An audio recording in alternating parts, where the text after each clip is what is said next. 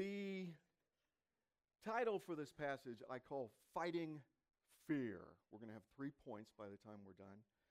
But Fighting Fear, you might think that's a strange title for this passage, but I'm going to demonstrate, demonstrate to you why. And I'm going to read the passage for you once again. Remember, I put emphasis on certain syllables because I want you to hear and concentrate on those particular statements. All right?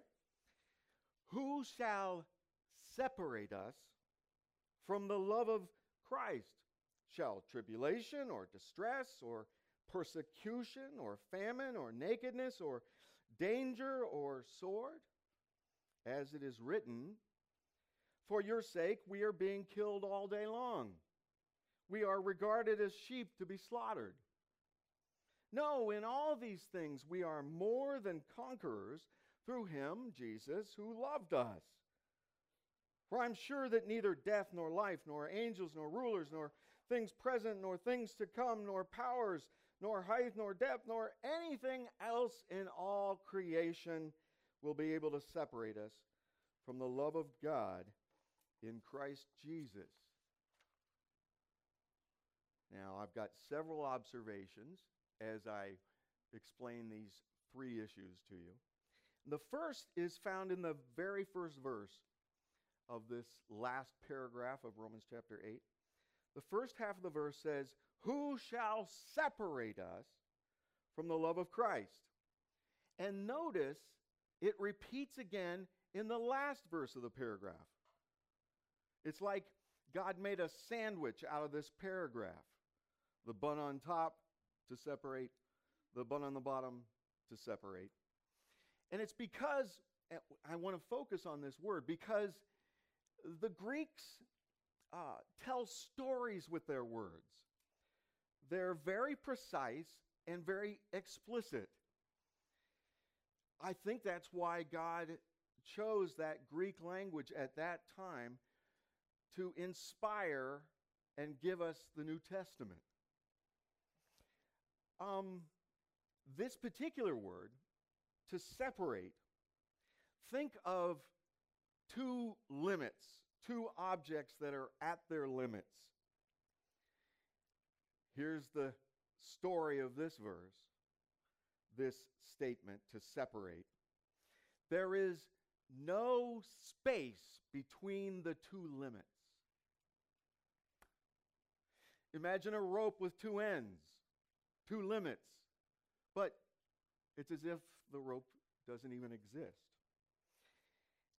Shall tribulation or distress or persecution or famine or nakedness or danger or sword? No. Nothing gets between these two limits Jesus and you, me. Isn't that cool? See how the verse tells a story? I also noticed this. Did you notice there are two lists? There's two lists, just two. Well, the first list, notice, is about fighting fears in our world. The second list is about fighting fears in the next world. Isn't that cool? What does it mean? What does it mean? And it's kind of spooky, which is appropriate for this time of year. Let's go after fighting fears in our world. And I want to point out a couple items on this list and give you their original meaning. Tribulation, for example. I love how they story through story explain what they mean. By tribulation, it's something that literally presses together like, like a pressure cooker.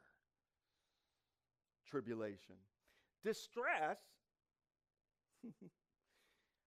this is a description of a narrow place. If you are claustrophobic, you can identify with this idea of distress. And then look at number seven the sword. It's very possible that this is, Paul may not have known it, but this is a prophetic statement that Paul's making that he's going to remember one day.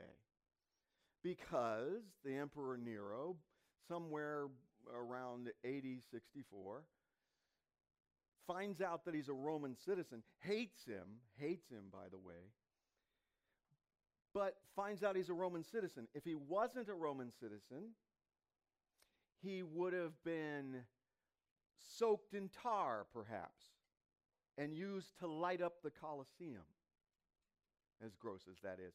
He might have been quartered, four horses with ropes around his four appendages, and just split up in four pieces. He might have been disemboweled, but no, he's a Roman citizen, so he's got to die quick and painlessly. So Nero ordered him to be beheaded. And there was a sword that was used to behead him. But I want to focus on number three persecution. I need to focus on this because as Americans, we're not acquainted with this. Think about it. We've had 300 years of relative experience without persecution, except if you're black and were made to be a slave and the audacious things that happened during that first half of our experience. But for the most part, we are not experiencing persecution. Write down two things for you to check out if you want. Foxe's Book of Martyrs. He lives in the 10th, 11th century. Believe it or not, I read this as a kid as bedtime reading. It was it's nuts. But, but, um, he thinks that these martyrs are the ultimate of love for Jesus. And so he goes to record them from all the way from James out to when he's living. That's a worth a read. And I want you to look into Voice of the Martyrs online. It is www.persecution.com. um, you need to see how much of this world is being persecuted, is being persecuted with hostile experiences, the kind of experience that makes a martyr of you. The Romans had 209 different deities. Look it up online, you can read all about them. It's as if they didn't want to offend any deity, so they wanted to remember them all. Caesar Augustus, the one who ordered the census that took Joseph and Mary to Bethlehem, that Augustus, before he died, they thought he was supernatural. They thought he was deity. So by the time he died in AD 14, they decided that the Caesar should be a god, a deity. And that's when divine worship of the Caesars began. By the time you get to AD 90, there's a guy by the name, a Caesar by the name of Domitian or Domitian. Um, he decided, as he should be worshiped, as all the Caesars should be worshiped, he decides that one day a year, only one day a year, everybody in the Roman Empire has to step into the temple and on that day declare Domitian God. Your first century brothers and sisters refused to do it. They understood Romans 10 to mean this. If you confess your lips with your lips that Jesus is Lord, you will be saved. They were so committed to that idea that they were committed to making sure that they would not recognize Caesar as God and rather recognize Jesus as Lord. And so they would declare, as they went into the temple, thousands of them would declare, Thank you, Lord, for today we are martyrs in heaven. And they were executed. And it wasn't pretty. They were lit up for the Colosseum, they were devoured by animals in the Colosseum. Gross stuff when you think about it. Look at verse 36. This is strange, this observation. As it is written, For your sake we are being killed all the day long. We are regarded as sheep to be slaughtered. That is a verse right out of Romans, or, I'm sorry, Psalm 44 and verse 22. It's snatched right out of the Old Testament and stuck in here. It's kind of weird, isn't it? Just thrown in here at this point. Why did Paul stick that in there? I have a theory. For whose sake, who benefits from the killing and the slaughtering? Who benefits from that? I've got three possibilities. One, it's possible that Paul is saying to God, for your sake, for your sake, we're killed and considered slaughtered as sheep. Secondly, it's possible that the first century Christians and you and I are the recipients of this. Paul is saying to them and to us, for your sake. Three, I think it's also possible that the first century church is saying this to you. For your sake, we're being killed. Think about it. If they had not endured that persecution, if they had not made so bold a claim for Jesus, it's possible that you and I don't know him today. It's possible that it, they said the blood of the martyrs is the spread of the gospel in that first century. Well, it's possible that that blood may not have been spilled and you might not know the gospel today. They may have suffered for you to hear the gospel. Then look at verse 37. Uh, no, in all these things we're more than conquerors through him who loved us. What does that mean? More than conquerors. I think that's unique. I mean, a conqueror is the ultimate, but this is more than conquerors. Does that seem strange to you? Well, it did to me. What does it mean? Well, when I was a kid, as a teenager, as an illustration, I loved football. My ultimate goal was to play in the NFL. I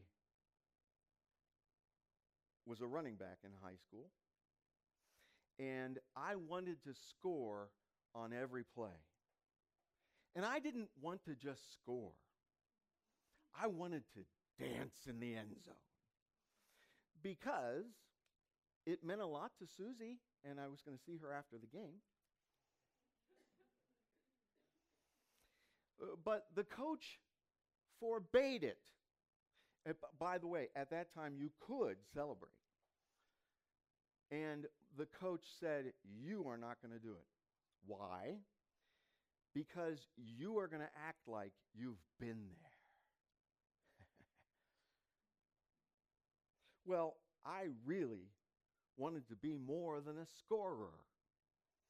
I wanted to be king of the school. You think I had an outrageous ego. It's, it may be. But I wanted to celebrate. So I think this is what this means. Jesus scored when he destroyed, conquered death. But he's even more than a conqueror. Philippians chapter 2 says that God, because of the cross, because of his humility, exalted him to the highest place, right? He reigns over everything. I think that's what this means. We are more than conquerors. Check out this verse Revelation 20 and verse 6. How are you and I more than conquerors? How is it that we've conquered death in Christ and yet we're more? Look at this verse at the end of your New Testament, at the end of your Bible. We, it says, by the way, we are more than conquerors. And Revelation 20, verse 6 says, Blessed and holy is the one who shares in the first resurrection. He's speaking about you. And look at the last phrase. They will reign with him, with Jesus. You and I will reign with Jesus. Not only is Jesus more than a conqueror, but when you see him, 1 John 3 1 through 3, you're going to be like him. You're going to reign with me more than a conqueror. Then look at the second half of that verse. We're not only more than conquerors, but we're more than conquerors through him who loved us. He loved us, Paul says. What tense is that?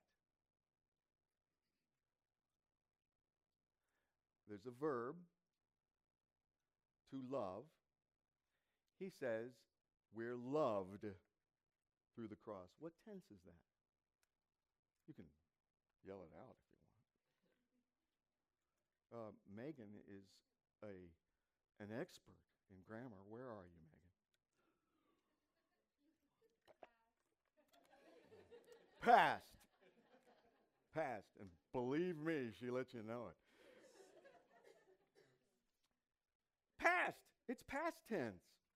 Hebrews 10:14 says, "By one sacrifice he has made perfect forever those who are being made holy." That's you. The scriptures say he remembers our sin no more. Because it's past. It's past for all of us.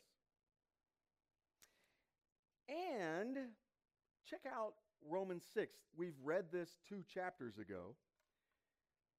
And I remind you of it. Romans 6:10 says, "The death he died, he died to sin once and for all. But the life he lives, he lives to God." What is the tense of the verb to die? You can be you don't have to be afraid to say it, Joe. Past. That's what it is. I want to illustrate something for you. Imagine this line that where the ceiling meets the wall is the line of time. You and I are stuck in time and space. You can't get out of it. You live in an experience of four dimensions.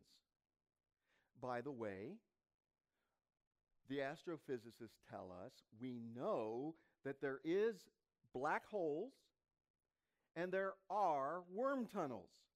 And the only way they can explain it is that there are as many as 8 to 11 dimensions to our universe. But you're stuck in this. You're stuck in this. Now, God created time, right? All things were created by him. So imagine this you and I, right now, are in God's perspective. Do you see the line that everyone's stuck inside of? Well, imagine you have this perspective.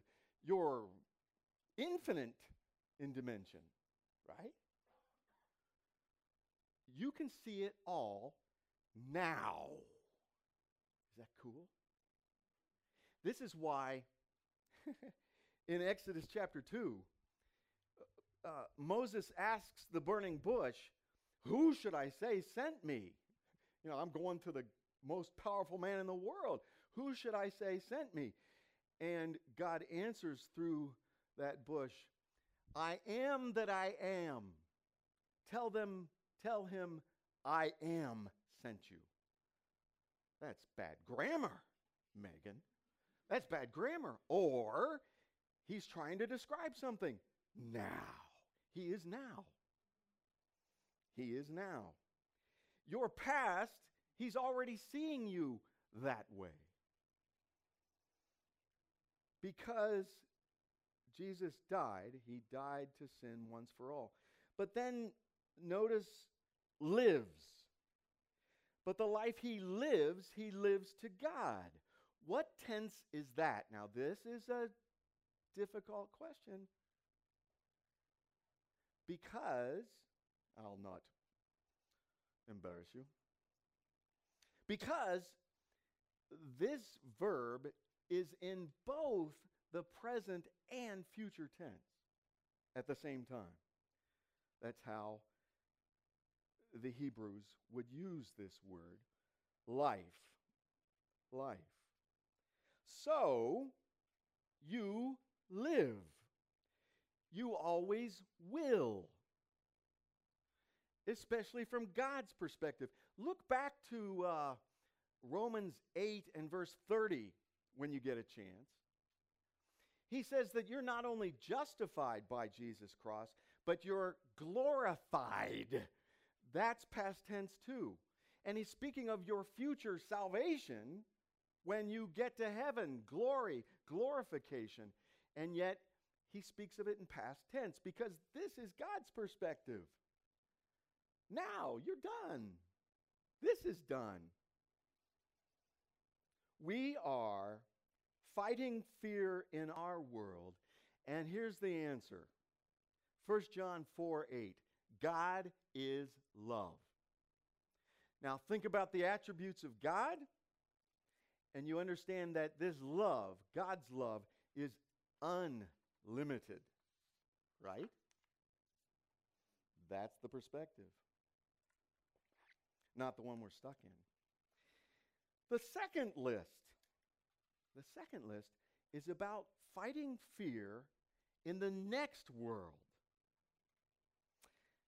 Verse 38 For I am sure that neither death, nor life, nor angels, nor rulers, nor present things, nor things to come, nor powers, nor height, nor depth, nor anything else in all of creation will be able to separate us from the love of God in Christ Jesus our Lord. That's really scary. That's a list of really scary things. When I was in high school, I was, again, a weird kid. I listened to Jasmine's favorite. Um, I listened to the Bill Gaither Trio. I'm so glad I'm a part of the family of God. It was for somebody in the 70s. And I went up to my room to play vinyl, a vinyl album, which I knew the first song was I'm so glad I'm a part. Bill and Gloria Gaither. Well, I put the needle down and I watched as it made its way to the first little groove, meaning the first song. And this is what I heard.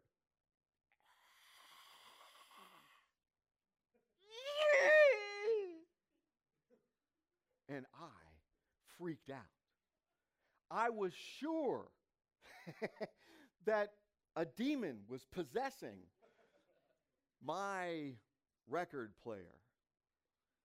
And I was just about to pick it up and smash it on the ground when I realized it was on the radio. I had been listening to classical radio, WOSU, earlier in the day, forgot to turn it off of the radio, and they were playing, it was this time of year, it was Halloween. they were playing experimental music.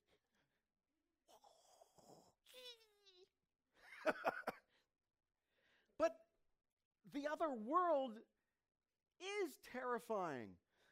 Mark chapter 4. That is at the end of the chapter. That's the chapter in which Jesus calms the sea.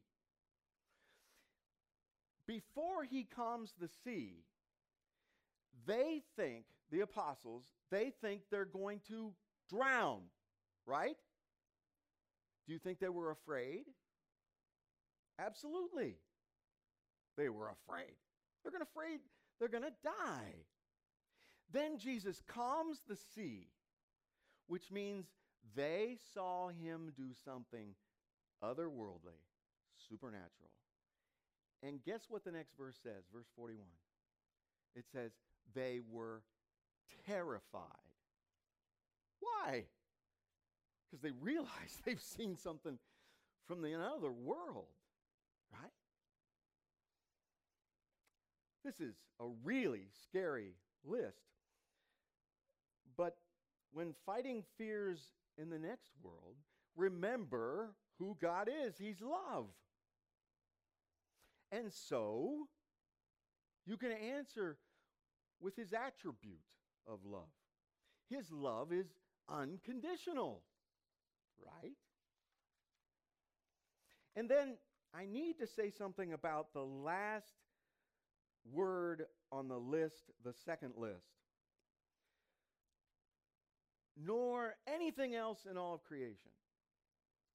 I'm so happy that's there. Because I've learned to say over the years, when I get to that place, nor anything else in all creation, he's named everything, but nothing in all of creation, I take a big sigh and I say, not even me. I wonder if you have a similar experience. I wonder, even as children of God, well, let me tell you this. I am 62. So I've got 17 years on Scott, whatever that means. I've been serving Jesus for 40 years. I've known him for 51 years. And somewhere along the way, I realized I was making big mistakes, like sinning. And in my mind, I was thinking even worse things, right? I'm trusting you have the same experience. So, and by the way, when I was a teenager, I thought by the time I had 40 years in, I would be a self disciplined sage. You know what I mean? I don't know if some of you that are older in Christ have had the same thought, but when you were younger, did you dream that, oh, I'm going to be so self disciplined? Right? But here's my experience, and Scott mentioned this last week. The Holy Spirit's in me, and the Holy Spirit grieves over sin. And over the years, I've gotten to know my sin like no other time before, increasingly so. And I've, especially from time to time, and I'll tell you, it's even often, I doubt my salvation. So I thought we should talk about a defense against doubt, doubting your salvation. What to do when you doubt. I've got a few suggestions. One, confess. Confess. They say the acts of your prayer life, A, C, T, S. I think confession should be first, so I say the cats of your prayer life. Confess. Confess. Start by confessing whatever sin it is that's got you doubting, confess it. And remember 1 John 1 8 through 9. if we confess our sins, he's faithful and just to forgive us our sins and cleanse us from all unrighteousness. Confess your sin. And then, right after you do that, confess the sin of doubt. He's made it everywhere present.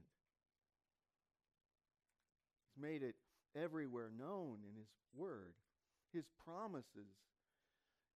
You are His child. You've crossed over from death to life. You're born again. You have eternity in front of you. When you see Him, you will be like Him, glorified, and you won't sin ever again. So confess that you're doubting. And then move to A, adoring Him. Just let yourself worship God in your mind. By the way, this is all mind speak, self talk. And T, thank Him for saving you. Thank Him for the gospel. One more time. And then supplication or your requests.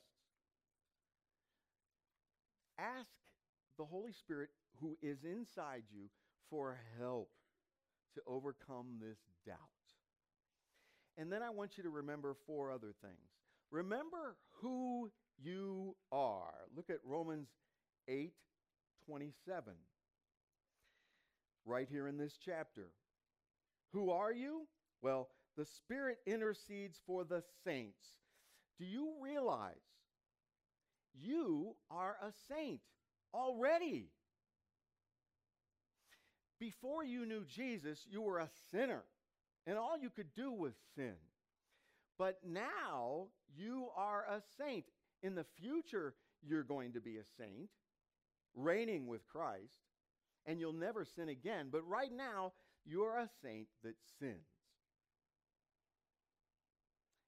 Look at 1 John 8. In fact, if you claim to be without sin, you deceive yourself. The truth isn't in you. You and I, brothers in Christ and sisters in Christ, we sin. Remember who you are. Then remember who you are up against. Look at John 15, 18. John 15, 18. If the world hates you, Jesus speaking, keep in mind it hated me first. This world, 1 John 5:19, this is not a fun memory verse. 1 John 5:19 says, "The whole world is under the control of the evil one, Satan. We gave him that control of this world when we sinned in Adam right from the start. The whole world is under the control of the evil one. In other words, this world is constantly talking at you. And of course, you would doubt your salvation. And look at 1 Peter 5 8.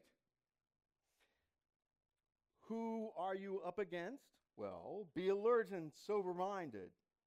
Your enemy, the devil, prowls around like a roaring lion seeking whom he may devour. You're up against someone who's been around for thousands of years and knows us very well, knows you better than you know yourself. So, what have we been saying? God's love, if you're fighting the fears of things in you. Remember that God is love, and God's love is unchanging. I don't know if you've thought about this, but there are things, this is going to sound strange, there are things that God cannot do. You ever thought about that? He can't be inconsistent with himself. The scriptures say he cannot lie. Neither can he promise something that will not be fulfilled. No.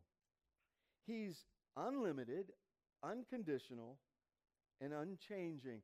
That's the answer to all our fears. Nothing can separate you or me from Jesus. Now, I've got to make one last statement. That would be the end of this sermon, but but uh, some of us some of us don't know Jesus yet. Some of us haven't placed our faith in him. We, you haven't crossed over from death to life. You haven't been born again. Friend, I'd just like to say to you if you're here, if you're on the other side from us, an outsider to understanding this kind of love, um, I, I'm suggesting to you that you avoid, you're avoiding reality. Think about it. You are going to die. It's imminent. And time flies. you don't know when. The Bible says God has your appointment. And it could happen anytime. I've been through open heart surgery, as many of you know. Kind of scary. But it's flying by. And it's, the older I get, the more I know it's flying by. So here's what I want to say to you here's reality. In your heart of hearts, friend, you're even inclined to believe that this isn't it. Be honest. You know that nothing's going to happen after you die. and in the depths of your heart and soul, you understand there's a God, and, well, you can't deny it, and you know in your heart and soul that He must be ultimate love. And you're waiting to hear on the other side of that experience that ends it all, you're waiting to hear, Welcome home. Because you're looking for true love.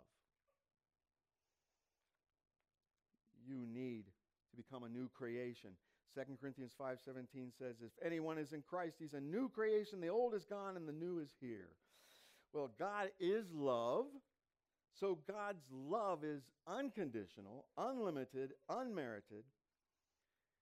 And I thought about making a joke here about immortality because that will never get old. Did you hear it? But I'm not going to do it. Instead, I'm going to pray. Lord Jesus, for that person that may be here that doesn't know you, here's, here's it in a nutshell.